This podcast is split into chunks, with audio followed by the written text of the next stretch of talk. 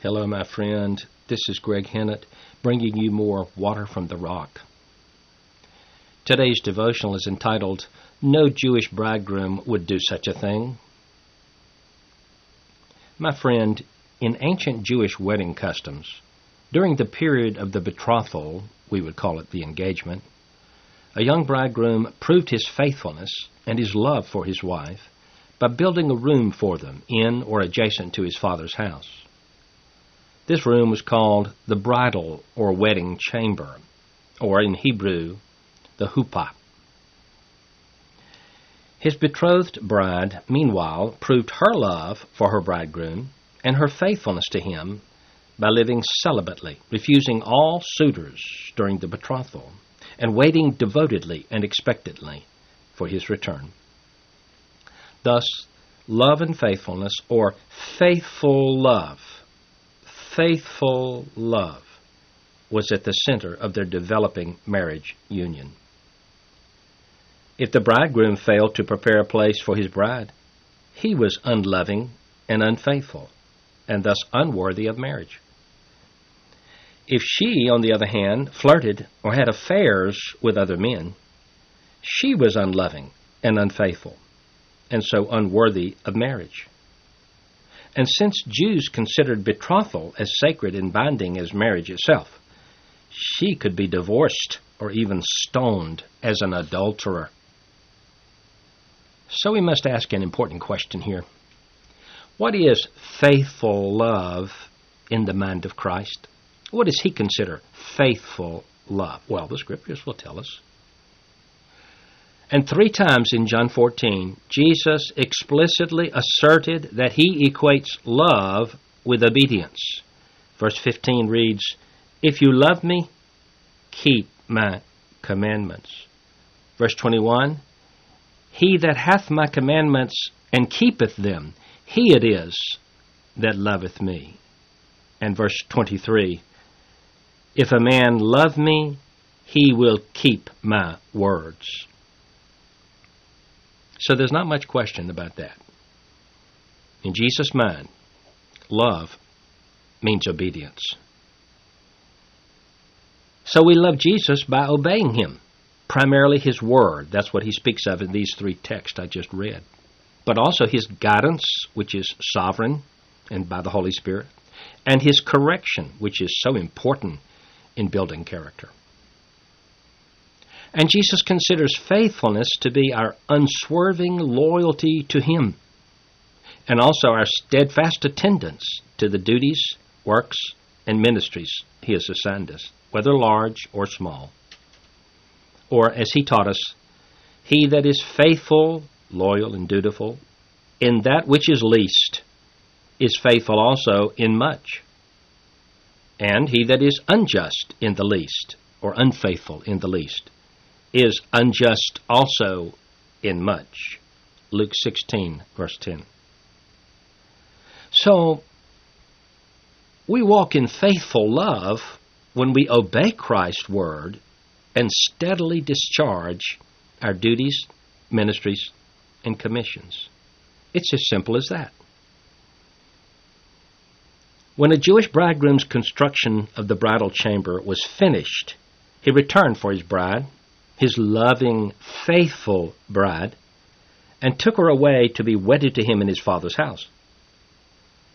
Now, by choosing this, the Jewish wedding custom of his day, to describe our relationship to him, Jesus was plainly teaching us some key lessons. First, he is our bridegroom, and we, born again Christians, are his bride, or bride church. Second, this church age is our betrothal or engagement period. Third, when Jesus returns to catch us away in the rapture and in this age, and take us to the marriage supper of the Lamb in heaven, he will be acting as a faithful, loving bridegroom, returning for his faithful, loving bride. Now, by choosing this symbolism, Jesus was sending us this message. He expects us to do the duty of any faithful Jewish bride that is, to love Him by obeying Him, and faithfully discharge the duties he has given us, large and small.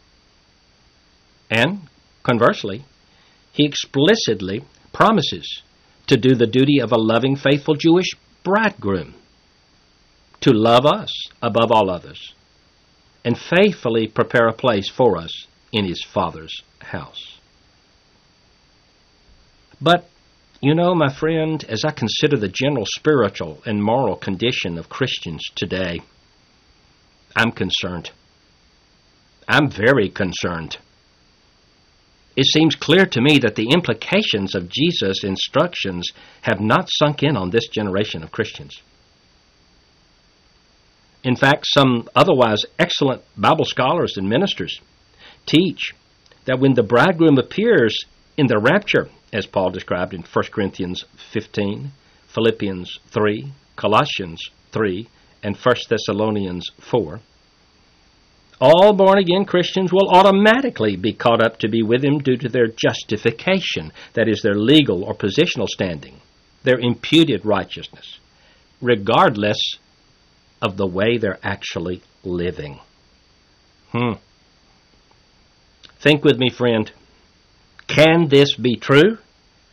Is it indeed biblical teaching or wannabe teaching? You know, we just wish it so, but the Bible doesn't say it's so. Well, let me ask you. What do you think about this? Will Jesus come back for Christians who have consistently lived disobediently and unfaithfully? Who have given themselves over to live for the things of this world? The things that Jesus despises and shed his blood to free us from? The lust of the flesh, the lust of the eyes, and the pride of life? Will he return for believers who are not pure but impure? Believers who are not faithful but unfaithful? Christians who are not committed but carnal? No Jewish bridegroom would dare do such a thing. Upon discovering his betrothed had not loved him, but had instead been unfaithful to him, he would have refused to take her to his father's house to be his wife. And why? He expected a loving, faithful bride, a pure and true bride, not one who had been sleeping with every suitor that passed her way. And, as stated above, many bridegrooms would have divorced such brides, or worse, had them stoned. Will our Lord Jesus, then, who chose this very metaphor of Jewish wedding customs, when he appears, catch away Christians who have been living in a long, illicit love affair with this world? Will these unbride-like Christians receive the honor of dining with him at the marriage supper of the Lamb in Revelation 19 7 through 9?